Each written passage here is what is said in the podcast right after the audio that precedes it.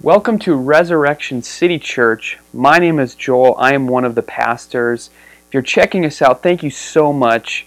Um, and while I have while I have the opportunity so, I just want to say a, a huge thanks, huge shout out to our launch team.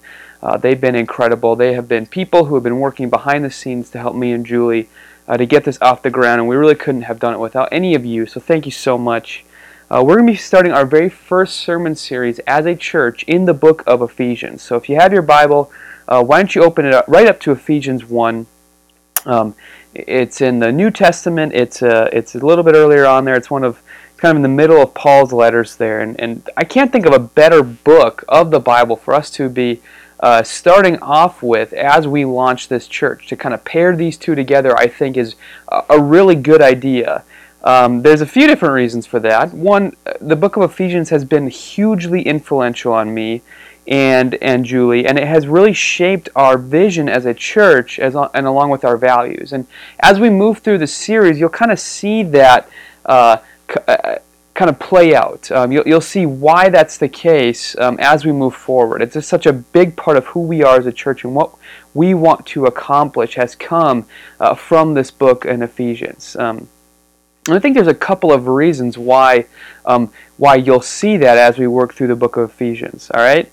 Uh, first of all, if if the apostle Paul, this this great uh, church planter, this great early leader in the church, could have re- had you read one of his letters, you can make a good case that this would be it. Um, some scholars think that if you distilled Paul's thought in all of his letters, you took them all together, you kind of threw them uh, in a blender, and you put one thing out of it, Ephesians might be that thing. It, kind of takes everything that Paul says and puts them together uh, in a way that's coherent um, and streamlined. Uh, and, and, gets kind of the big points across really well and fits them together well too. Um, and on top of that, some of our manuscripts for this book don't include the address to the church in Ephesus in the beginning of it. Um, they just they just say to all the Lord's holy people, which means that this may have been circulated all over the place and, and not just sent uh, to the to the uh, uh, to the church in Ephesus. Um, and on top of that, um, almost all of Paul's letters address some specific uh, situations that are going on in the church. Uh, that he's writing to to let us know that it is indeed intended for this one uh, audience. But Ephesians does not have any specific references. It's very general, it's very broad. It could apply to any church. And so um, it just makes us think that there's a good chance that this letter was, was something that Paul wanted everybody to, to have a chance to read. All right, and, and another reason on top of it that about why we want to do this book uh, as we kick off Resurrection City Church is the content of it. Okay, because this is a book about the church. It's a book about God. It's a book about Jesus, but it specifically uh, has a point of telling us what that means for us as a gathered church body. All right, and so for us starting a new church, it makes a lot of sense to to spend some time working through this book and asking ourselves, what does it look like to be God's church in the midst of God's story? In, in the way that Ephesians lays out, because we think that will have a lot to do for us. Uh, Katie and Brett are a couple of people on our the, the aforementioned launch team that I just talked about earlier. They're a couple of OGs. We, we've been hanging out with Brett and Katie for a really long time. Julie and I, they've been in our small group for a long time. We've been really good friends with them for, for an incredibly long time. They're they're incredible. If you ever have a chance to meet them, um, you will be very blessed just just for the opportunity to get to spend some time around them.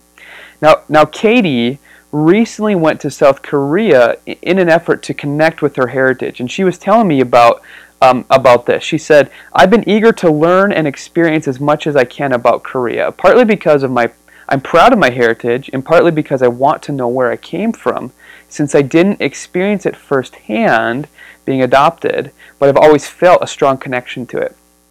I definitely feel like the more I learn, especially after visiting, the more I identify with the country and the culture that I came from.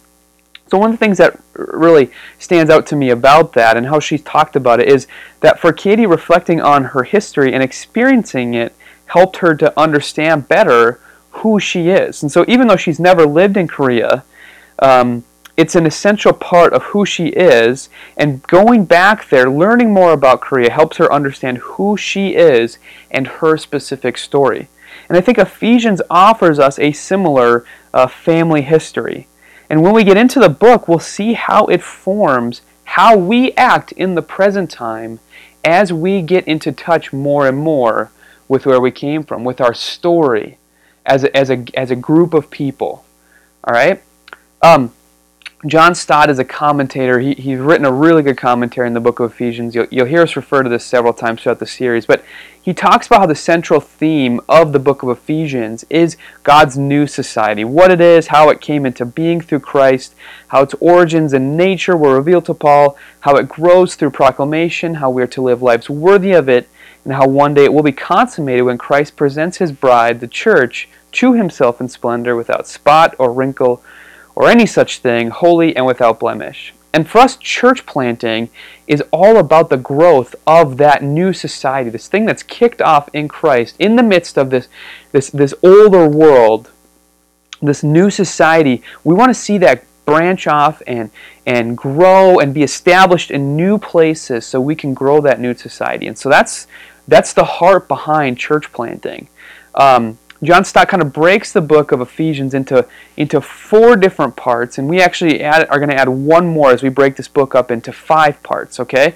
So, first off, and this is where we'll be here uh, today and for the next few weeks, it's in chapter 1, the new plan of grace that God has. And then we'll get into the second part of the book. This is in chapter 2, verses 1 to 10, the first half of chapter 2, the new life in Christ. Third, we'll, we'll talk specifically about the new society. That's chapters 2, uh, verse 11 through chapter 3, verses 13. Then we'll get into the fourth part of the book, which is the new standards for God's people. That's chapters uh, 4, verse 1 through chapter 5, 20. And then finally, we'll get into the new relationships um, and what these what our relationships with each other look like as we're a part of this new society together. That's in chapters 5, verses 21 through the very end of the book, chapter 6, verses 20. Okay, so we will be tracing God's cosmic plans and then how we fit into them. That's kind of the that's kind of the, the basic idea for, for the book as a whole. So wh- why don't we just get into it, all right? If you have your Bible, like I said, open it up to Ephesians 1. We're just going to be talking about uh, the first 14 verses of the book today. All right, so Ephesians 1, sorry, the first 10 verses of the book today. So, ver, uh, chapter 1, verses 1 and 2. Let's go there right now. I'll read it for us. Paul, an apostle of Christ Jesus by the will of God, to God's holy people in Ephesus, the faithful in Christ Jesus, grace and peace to you from God our Father and the Lord Jesus Christ. Now, we don't know a ton about the writing of this letter. There are some scholars who think Paul is, is potentially writing it from prison, maybe even in the city of Ephesus. Um, but what he gives is a, is a standard greeting. He says, grace and peace. Now, this is something that we'll see actually at the very end of the book he brings up again uh, for, for the people that he's writing to. The, we'll just call them the Ephesians, even though we're, we're not 100% sure um, that, that it's written specifically for that group of people. But he wishes grace and peace in other letters as well. And, and John Barclay, he's a, he's a Pauline scholar, uh, mentions in the book of uh, uh, and some writing on the book of Galatians, which has the same uh, intro, grace and peace um, to the Galatians. He says, now we might be tempted to think that it's like a standard to whom it may concern or, or dear Ephesians or whatever. But since what follows in the book of Galatians, and this is, this is true in the book of Ephesians as well, since what follows it is the story of Christ and grace, and we'll find in Ephesians also uh, peace is highlighted in chapters uh, chapters 2 and 3, then we should see this as Paul rooting his readers in the story of grace and peace that he's about to tell. So for Paul to say, I wish grace upon you, and then to tell the story of grace, he's saying that readers of the book are part of that grace story. And, and that's us, right? That's us, this grace story that, that, that Paul is telling about God, this is us being rooted in that as well as we are readers of the book. Now, every good story includes some, some event that kicks it off. That's kind of how stories happen. You have some event that kicks everything off um, to make it go forward. right? So if, if you're talking the movie the, of Black Panther, it's it's Killmonger, the bad guy. He's bringing Ulysses Klaue's body to Wakanda and showing them he's Wakandan, right? If, if it's the the Netflix movie that came out recently, To All the Boys I Loved Before, it's Lara Jean's secret love letters getting sent to the boys that they're written about. And in Harry Potter, it's the letter being sent by Owl to the Dursleys' house. In, in all of these stories that we love so much, um, the story could not take place without this event that kicks it off, right? It has to be something that takes it from a state of, of, of not being a real good story to being a great story.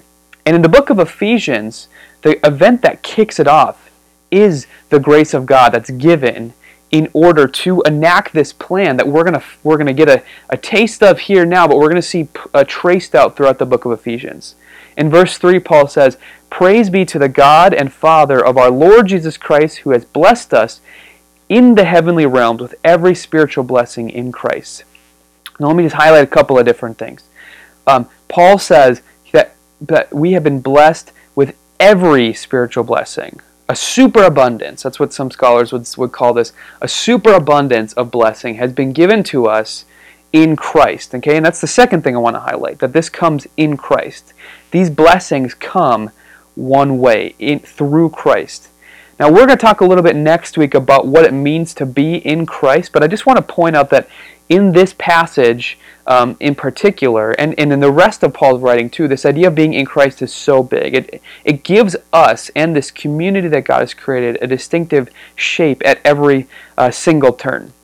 Think of it like um, like an all-in-one tool. You're starting to see some some of these tool companies start to make tools that have um, like a base, kind of like kind of like with a trigger on it, and you put the battery in there, right? But but you have all these different heads that can go onto the base, and so you buy it, and it's an all-in-one tool, right? So the same tool, it's a drill, it's a saw, it's a whatever you can think of, right? All these things plug into this same uh, piece, right? And you could look around your house theoretically, probably not actually, but but just go with me here. You you could look around a house that you built and you could say, I built this wall and this cabinet and these stairs all with this one tool, right? So imagine that God is building a house, right? Or he's t- you know, this story is this house he's building. Christ is the all-in-one tool who has built everything, right? He has put it all together. Okay? We're going to see that as we look through the book book of Ephesians.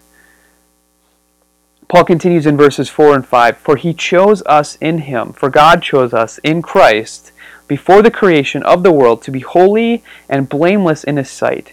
In love, he predestined us for adoption to sonship through Jesus Christ in accordance with his pleasure and will. Let's stop here before we go to verse 6. Um, it, Paul says that he, he chose us. In love, he predestined us. Okay, this is kind of bringing up this idea of, of, of election, um, and God's got this plan when He chooses people. Right now, we'll get into that subject more next week, and, and I, it's a really, I think it's going to be a really, uh, a really good sermon. So, so make sure you check that one out. But so, so I will kind of, I will kind of uh, move on from that. But one thing I do want to highlight here is that Paul is talking about God's choice, His election of people that has nothing to do with, with their value. That comes from like a social standpoint, right? So if we read, you know, if you've, you've read the book of Ephesians before, um, you know that Paul is addressing this book. He has, and he has slaves, and he has women, and he has Gentiles or non-Jews in mind in the writing of this book, because he because he gives specific instructions to all those groups of people. Now, if you know anything about the ancient world, um, slaves and women are completely underprivileged people.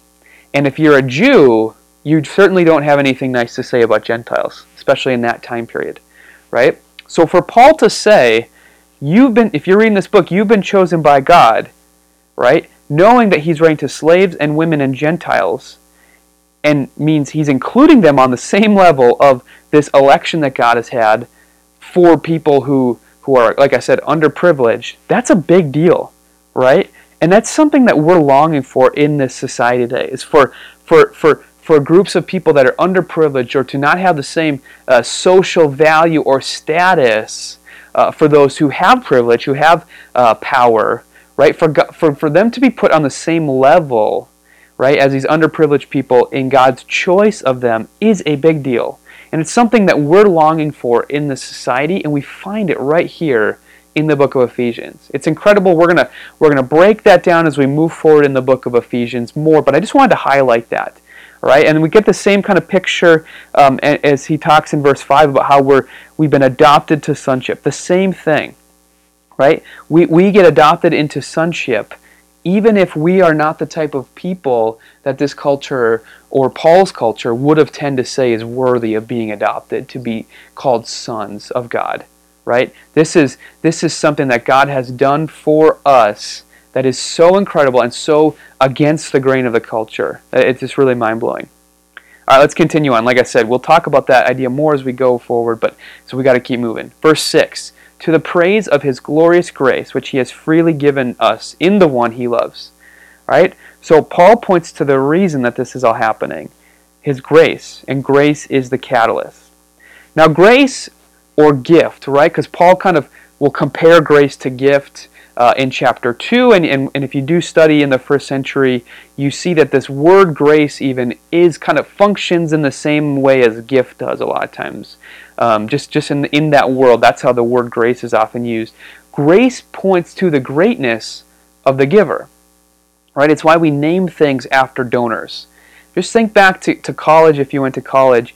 How many of the buildings at your school were named after someone who, who gave money. Even though you probably had not even heard of most of these people, right? The, they, they get this thing named after them to kind of as a show of, of appreciation uh, for their gift or the fact that this thing wouldn't exist without the grace or the gift of this person, right? That's kind of how grace works for us too. It points to the greatness of the giver and it's given completely freely through Christ. Let's move on to verses 7 through 9. In him, in Christ, we have redemption through his blood, the forgiveness of sins, in accordance with the riches of God's grace that he lavished on us. There's that superabundance again. With all wisdom and understanding, he made known to us the mystery of his will, according to his good pleasure, which he purposed in Christ. Okay? Pause again. Even though Paul's not done, pause again. The big point here is that God's people can be his people and God's people can, can do what He's calling us to because He's washed them clean of sin. Right? Through His blood, through the forgiveness of sins, in accordance with the riches of God's grace that He lavished on us, we will see that we can now be this people that God has for us. Paul will break this down more in chapter 2, where he actually says that it's through His grace that we are now able to become His artwork. His poema is the word that he uses. That's where we get the word poem from. Okay? We we can be his artwork to go out and do his do good works, Paul says. But it's only because of our being washed clean from sin. Right? So if there's any call on the church, which there certainly is, we'll find out in this book, we can only accomplish that because God enables us to live it out. All right? And now we'll find that that that the one other thing that God has done for us is he's leaked his plan to us. Right? Paul says in verse 9, He made known to us the mystery of His will according to His good pleasure, which He purposed in Christ. And then verse 10, he says, To be put into effect when the times reach their fulfillment, to bring unity to all things in heaven and on earth under Christ. So the plan is to bring unity to all things, whether both things in heaven and things in earth. And the church, even though it's, it's not explicitly talked about here, has some role to play in that. It's as if Paul has, has talked about how there's this disjointedness between heaven and earth that can only be brought together through Christ, through grace of God in Christ.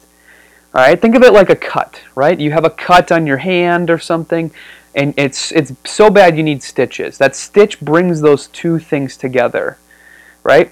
The stitch here in the, the cut, the tear that has caused heaven and earth uh, to, to, be, to be ripped apart. The stitch is God's grace, and, and it's his, his gift of Christ that comes in that pulls the two together.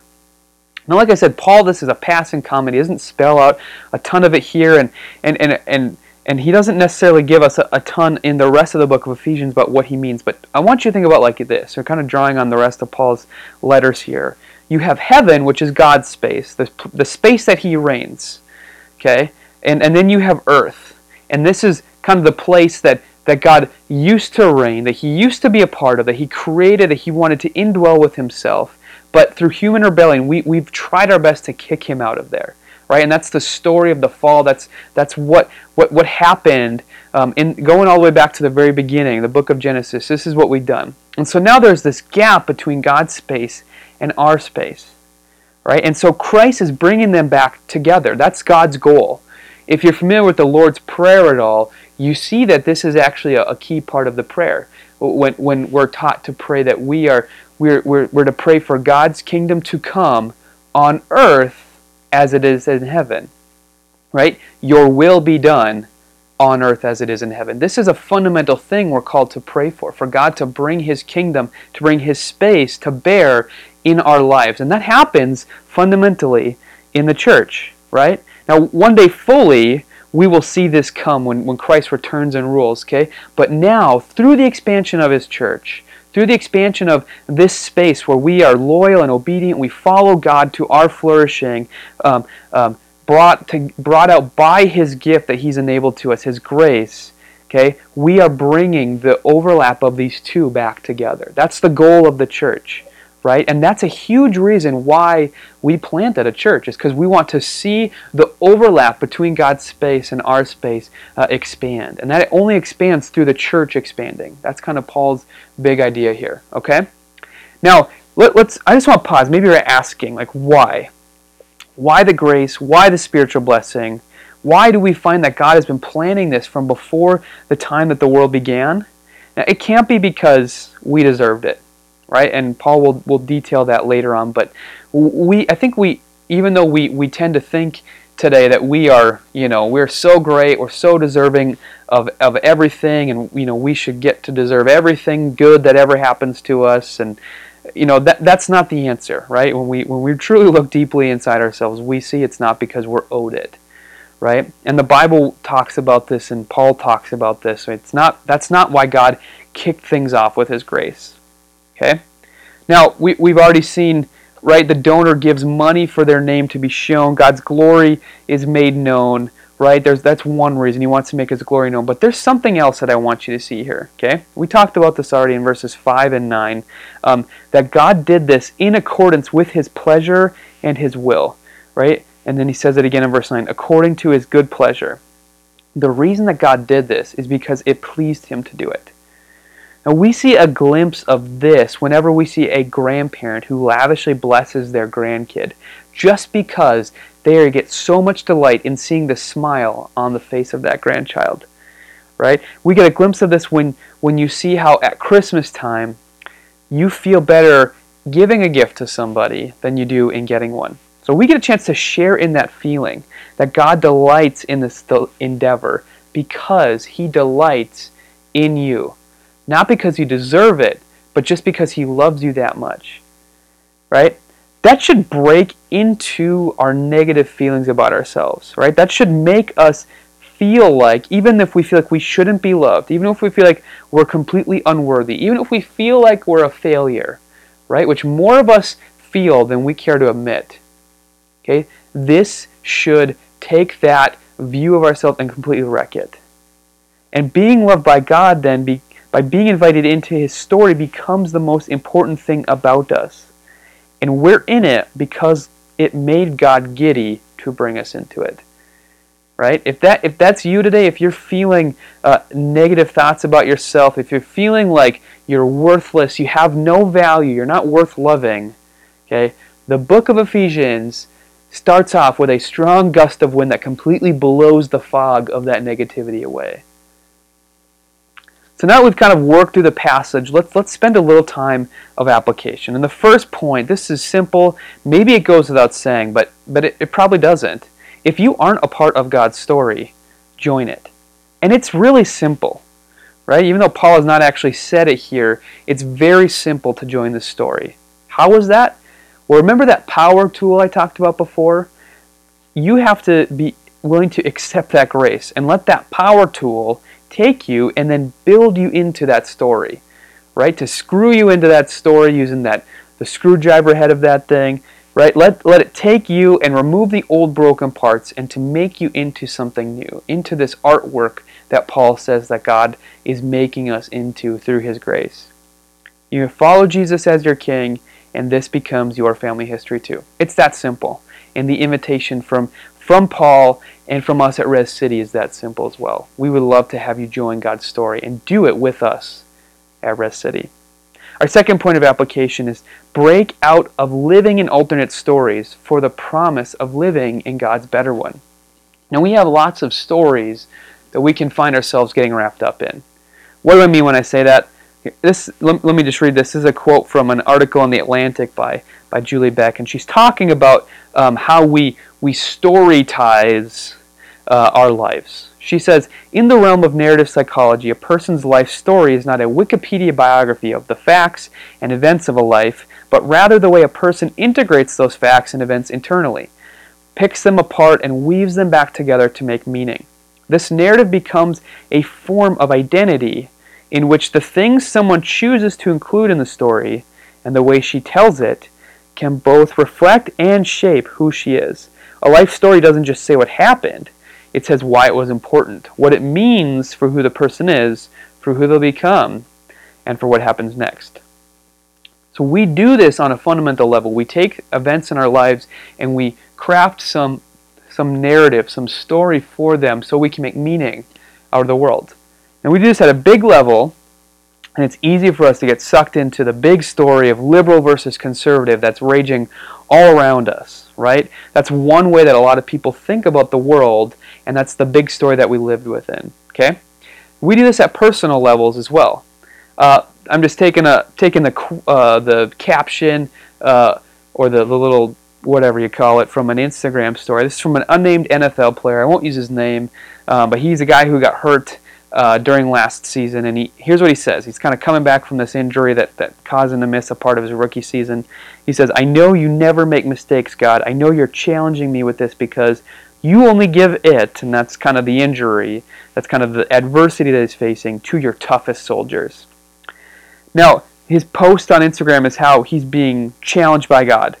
Now, the goal for him is to become an NFL superstar, to follow his dreams, right? That's a huge narrative, right? And it's all about attaining that goal, that, that dream of, of fame and success and money, right? And so, and God's a part of this story for him, we see, right?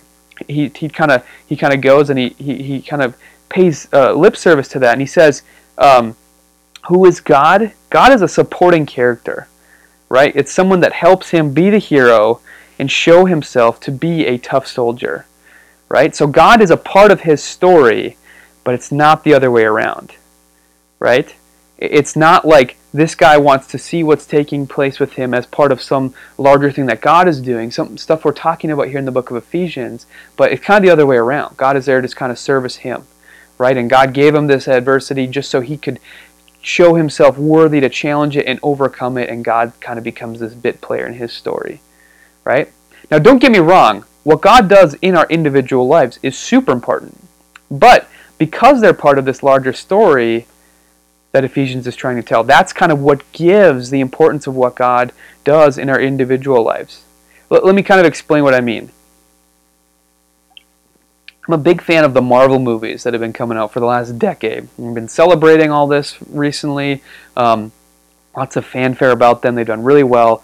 One of the things I think is so brilliant about the Marvel movies is you have lots of individual stories and lots of great movies. You have lots of character development focusing on individual characters within certain movies that are putting all these different people in different situations, right?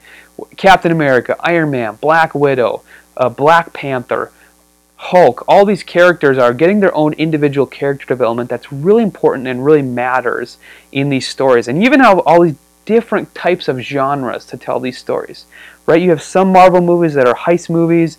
You have some there's like 70s political thrillers or spy movies. You have some that deal with magic. You have some that are dealing with hot button political issues. You have some that are pure sci fi. You have some that are high school coming of age stories. You have comedies in there. You have a World War II movie even in there, right? So all of these things have their own distinct identities, these distinct things about them, distinct character growth within them. Okay, but the thing that we've been finding and that we see kind of come into uh, birth here, especially in the last year or so, is that all of these Avengers movies, all these characters, are culminating in this gigantic conflict with Thanos and the Infinity Stones. So everything that has happened has been setting all of these characters up for this big story. Now, all of their character development mattered. All of their, all the things that happened to them, the hurdles that they kind of faced, and the stories that they took part in, all of those mattered, but they they mattered as they played into this larger thing that was taking place, right?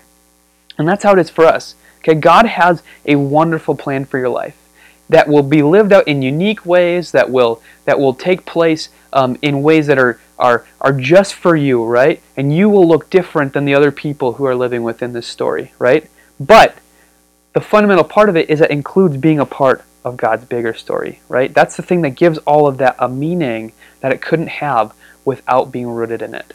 Okay, and that's why it's so important that we understand our family history. We understand this big story of grace that Paul has talked about here in chapter 1 and that we will continue to talk about as we move through the book of Ephesians. Now, our third point of application, this is our final one for today's sermon, is let's see what we're doing at Res City, all the stuff that we're doing, planting this church, meeting in community groups, meeting on Sunday mornings, getting involved in the community, serving here at the school, getting to know people in the community, um, all of that as part of this plan, right? We as God's people are chosen, we're washed of our sin, we're given knowledge of God's plan so that we can take part in it.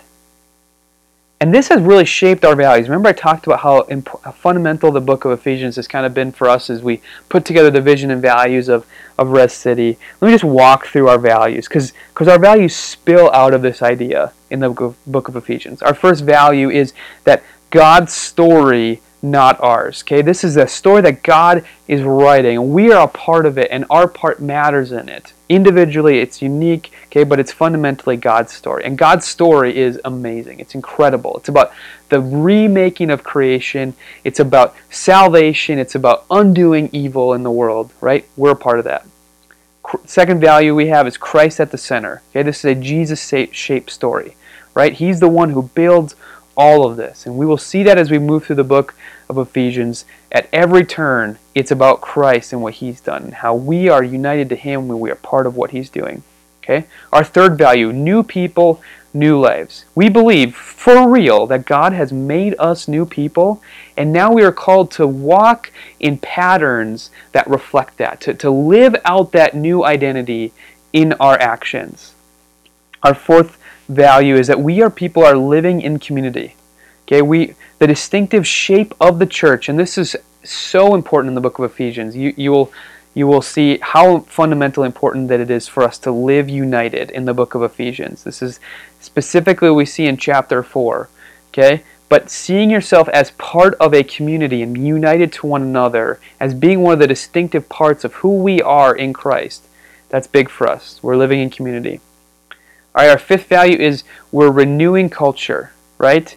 Uh, we're seeing ourselves um, as here to make this this thing that God is doing in the world, right, manifest. So we're here to we're here to serve the city. We're here to serve the communities. We're here to love on the people that we're near because we think that's a part of what God is doing and what God has made us new to do right? That that is part of the good works that Paul talks about in in chapter 2 verses 10 that he's called us to do because like we talked about before, God wants to bring together all things in heaven and earth into unity under Christ. And we do that by serving and loving in our city. So that's a huge part of who we are as Res City. That's a big part of, of what it looks like to be a part of Res City.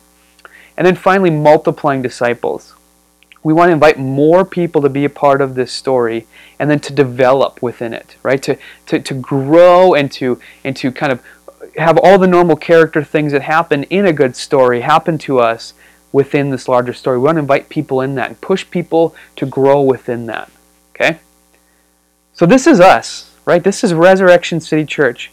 We would ask you to join us. We'd ask you to step up and take your part in what God is doing at Res City or at whatever church you're part of. This the story that God is is writing is a part of every church. So step in, be a part of it.